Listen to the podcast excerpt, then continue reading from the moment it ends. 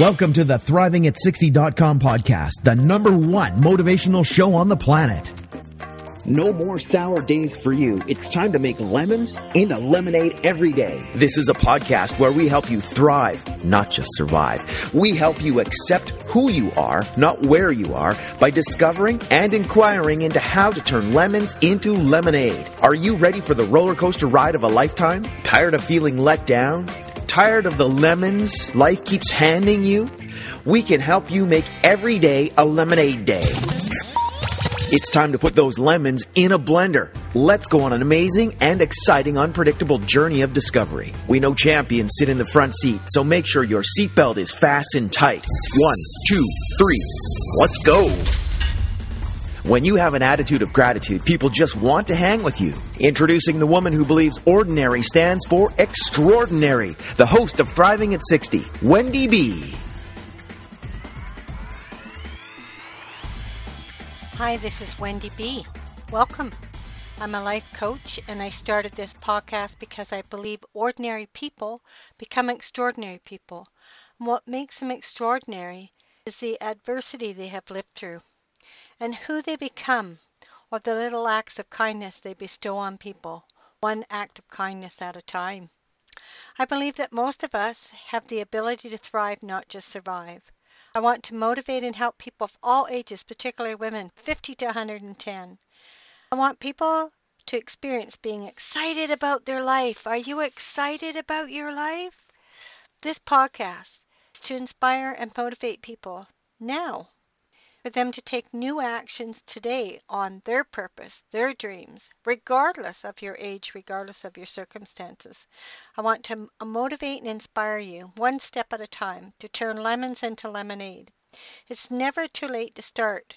Would you like freedom and power regardless of what life throws at you? It's easy to live life when life is working, but true power, true freedom is having freedom and power when our circumstances aren't the greatest. So this is podcast is discovering, rediscovering. It's it's an inquiry into what is thriving. So the other day I was talking about our cardinal rules for life. Make number one, make peace with your past so it won't disturb your present. You know, uh, two, what other people think of you is none of your business. Three, uh, time heals almost everything. Give it time. And four, no one is in charge of your happiness except you. So today we're going to look at that uh, time almost heals everything. Give it time. And you know, there's a lot of controversy about that. I, I was on the internet and I was reading different things, and Rose Fitzgerald Kennedy said it has been said time heals all wounds, and she doesn't agree. Uh, the wound remains in time, the mind protecting its sanity covers them uh, with scar tissues and the pain lessens, but it's never gone. And I, I think people misconstrue uh, that. Yes, uh, it, it is never gone. Sometimes, I don't know if it has to be a wound, but it, it's, uh, um, you know, when we're grieving, let's say the loss of a loved one, it doesn't mean that uh, you forget the loved one or that you don't miss them. But I really believe that time heals. Um, and you know, someone said um, time heals all wounds unless you keep picking at them. And I've learned that um, love, not time, heals all wounds. You know, we we we have to forgive, and by far the strongest poison to the human spirit is the inability to forgive oneself or another person. Forgiveness is no longer an option, but a necessity for healing. And and then I've heard someone else say it's a long life. L- let go and let God.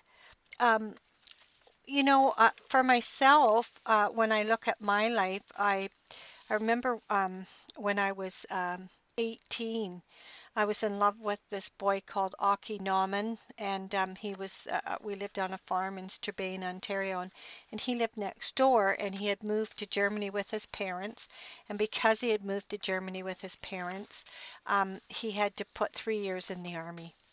And um, at that time, there was no internet. I'm giving my age away, and we wrote letters, and we wrote love letters to one another every week.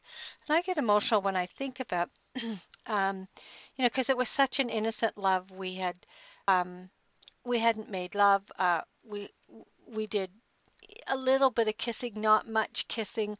Um, uh, because he was 3,000 miles away. But, you know, we, we discovered before I moved that we really cared and we fell in love, I think, out of writing our letters. And, and he came, he was on a vacation and he came for a visit and he was so excited.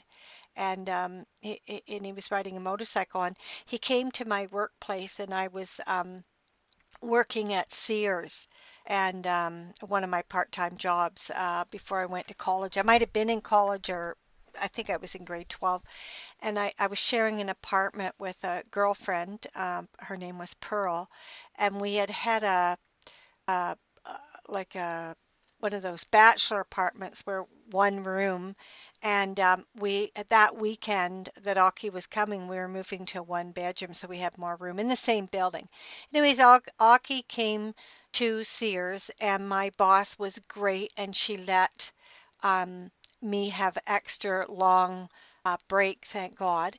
And so I went and I talked to Aki, and he was with his friend, and we hugged and kissed, and and you know his friend was there, and and um, and we just you know really expressed our love for each other. And uh, he was coming back later that night, and he was going to take me out for dinner, and you know first time we'd been really alone without people for ever it seemed and and uh, I was really excited and then Aki never showed up and you know we're clean I'm cleaning the walls and I'm agitated and you know in those days they didn't have cell phones and and I'm waiting for him to call me waiting for him to call me and he never shows and it's about 11 at night and I'm um, you know I'm pretty upset and I'm I'm listening to the local radio station and they say this um, two uh, people were in a um, there was a car and a motorcycle accident out near where farm was and that one had passed away and one was alive.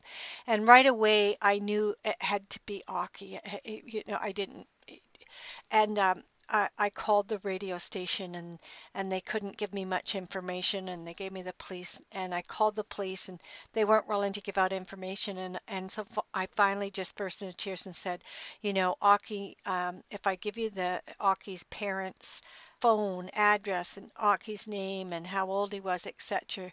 I, I just need to know it. And they they um, I gave them all the information. They said the person that you just named um, passed just passed away, and I was just devastated. I remember walking around and um, I was quite wounded and I really cared. It was the first uh, experience I'd had in, in, in, a, in a loss. And um, um, and and and and and if someone had said time heals at that time i would have been um like I, I couldn't have heard them. Like it was it totally inappropriate for anybody to say anything to me at that time except listen and love me. And um and and you know today you know 40 years later or 50 or 35 years later um i uh you know, it, it, I still get emotional when I think of that young man, um, because and, and I, I, get emotional because of the innocence of our love too. But um, time did heal. You know, um, I had to get on with my life at some point.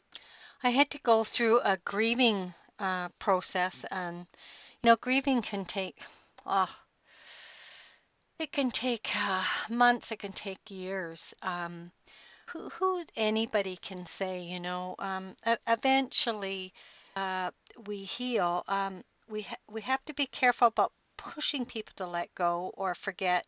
In fact, grief is uh, is natural. I think it's very natural. An unlearned heal. Uh, it's an unlearned healing process. You know, um, it depends. Like you know, if it's a child you've lost, it could take a lot of years and um, if it's a husband of many years, we don't know. You know, we we we go through grieving of, I think, um, losses. Uh, anything can be a loss, like uh, you know, losing a job, losing a husband, divorcing a husband, uh, moving from your house, losing a friend. Um, from uh, for from death or just because they've moved on People wanting to be helpful to those who are grieving do not give pat answers to the profound questions. They do less advising and more listening. You know, if they understand the meaning of memories, memories are not dead. Memories are alive and dynamite. Memories help people retain their needed connection to the deceased. The old idea about grief was that we should encourage people to cut their ties and move on. Well, it doesn't usually really work that way. People need to feel free to remember and grieve.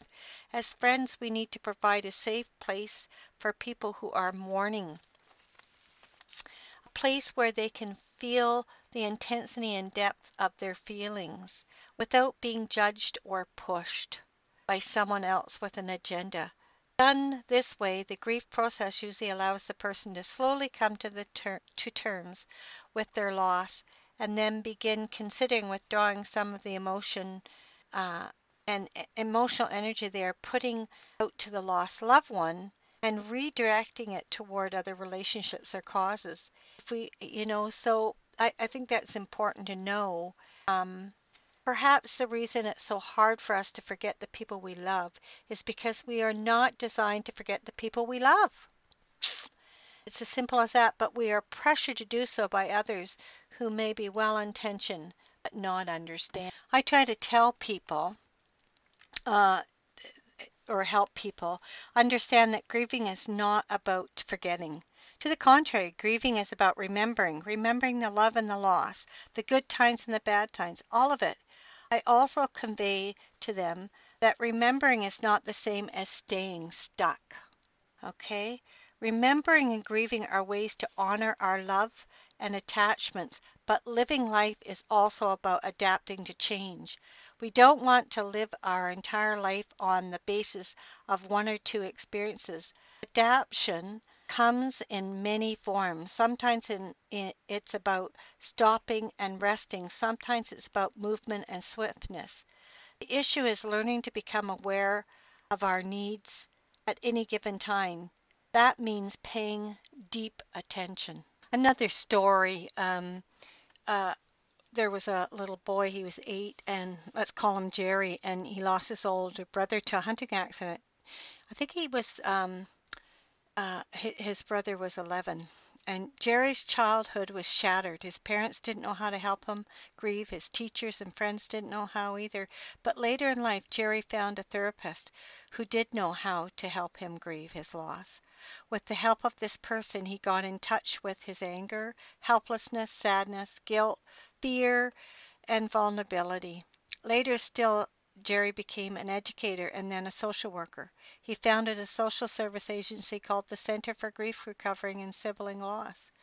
Through a lot of deep inner work, Jerry was able to transform his early childhood loss into a positive energy source aimed at helping others going through similar circumstances. It wasn't time alone that did that. Sometimes a deep wound can become something else. It takes more than just time to transform loss like this. Uh, you know, I, I've seen many people go through phases of loss and wounding who have trouble letting go. But we have to be careful about that phase. If if I need to hold on to something that is making me feel safe and secure, why would you want me to let it go? If, on the other hand, I'm able to grow in feelings of security and safety and feel more structured and strengthened inside of myself, then I may be more able to independently, often with the help and support of others, let go of that to which I am clinging. When it comes to loss, letting go is usually a long term process with many, many layers. If we tell someone to let go, then we should be prepared to offer them something meaningful and sustaining enough to them as a replacement. Can we really do that? Research has shown that most common experience in bereavement is longing or yearning to contact with the deceased. Sometimes our longing is so intense we think we see or hear the deceased when they are not there. Does it really matter? As we learn to cope with the fact of mortality, however, we begin slowly and tentatively to let go of our attachment to the physical presence of the person we lost. Perhaps we could say the relationship changes. Letting go is no easy thing, and we have to be able to do it on our in our own way and at our own pace. The dread and fear of repeating, you know, that experience of being hurt are real feelings. After receiving a wound, we typically recoil from and avoid situations that could cause the same similar kinds of wounds. That seems rational, right? And from a certain standpoint, it is rational. The problem is we can become so fearful and so full of doubt that we begin to stay away from taking initiative or risks. The fear of getting hurt again becomes overpowering and paralyzing. However, we also know that to take one experience and live your entire life by that one experience is severely limiting. The tendency cuts us off from life and, and potential, but it is understandable. Who wants to get hurt? Perhaps the antidote to this kind of fear is faith, not necessarily religious based either. A simple example a child falls from her bicycle and scratches her knee. She cries. Her mom or dad or someone bigger, wiser, stronger, calmer helps her out. But how? By attuning to her feelings. Is she disappointed, sad, angry, humiliated, confused? And empathetically calming her down. Then, when she's ready, this guardian figure helps her get back up on the bike and try again. That's an organizing and skillful approach to helping. The child is more likely to be able to, you know, to let go of her hurt and move on to the next activity. She is more likely to have faith in her strength because there was someone there for her in, in a hard situation who validated and supported her with skill and compassion. She witnessed herself going through a hard situation. With assistance, move on to the next effort. She feels more completed and confident. And if we go back to Jerry's story, he would have never created his center if he forgot about his brother's death. Perhaps the reason it is so hard for us to forget the you know the people we love is because we are not designed to forget the people we love but we are pressured to do so by others who may well be, be well intentioned but not understanding as in the example of the child scraping her knee sometimes another person is needed to help us to get up and move on yes i believe there are times in life when we do really need to rely on the kindness and skills of others we're social animals. John Donne said, No man is an island. When you stop to think about it, while we think we are very independent and should be able to handle it all on our own, who really can and does? Don't we depend on others for our food, clothes, shelter, services, clean water, etc.? We are more dependent than we'd like to think. I think in times of loss and mourning, we need to be able to rely on the kindness and compassion of others. This is why all the great religious traditions have so much focus placed on mourning, rituals, and ceremonies. In Judaism, for example, a mourner is not supposed to do any work at all. All responsibilities fall on the community to offer practice and spiritual help. I believe this is the way to go. That that said, we need to modify the statement somewhat. We also cannot overburden our friends with our sorrow. People can only do what they are capable of doing. Our goal should be to refrain from harming self and others even when we are emotional in, in emotional pain.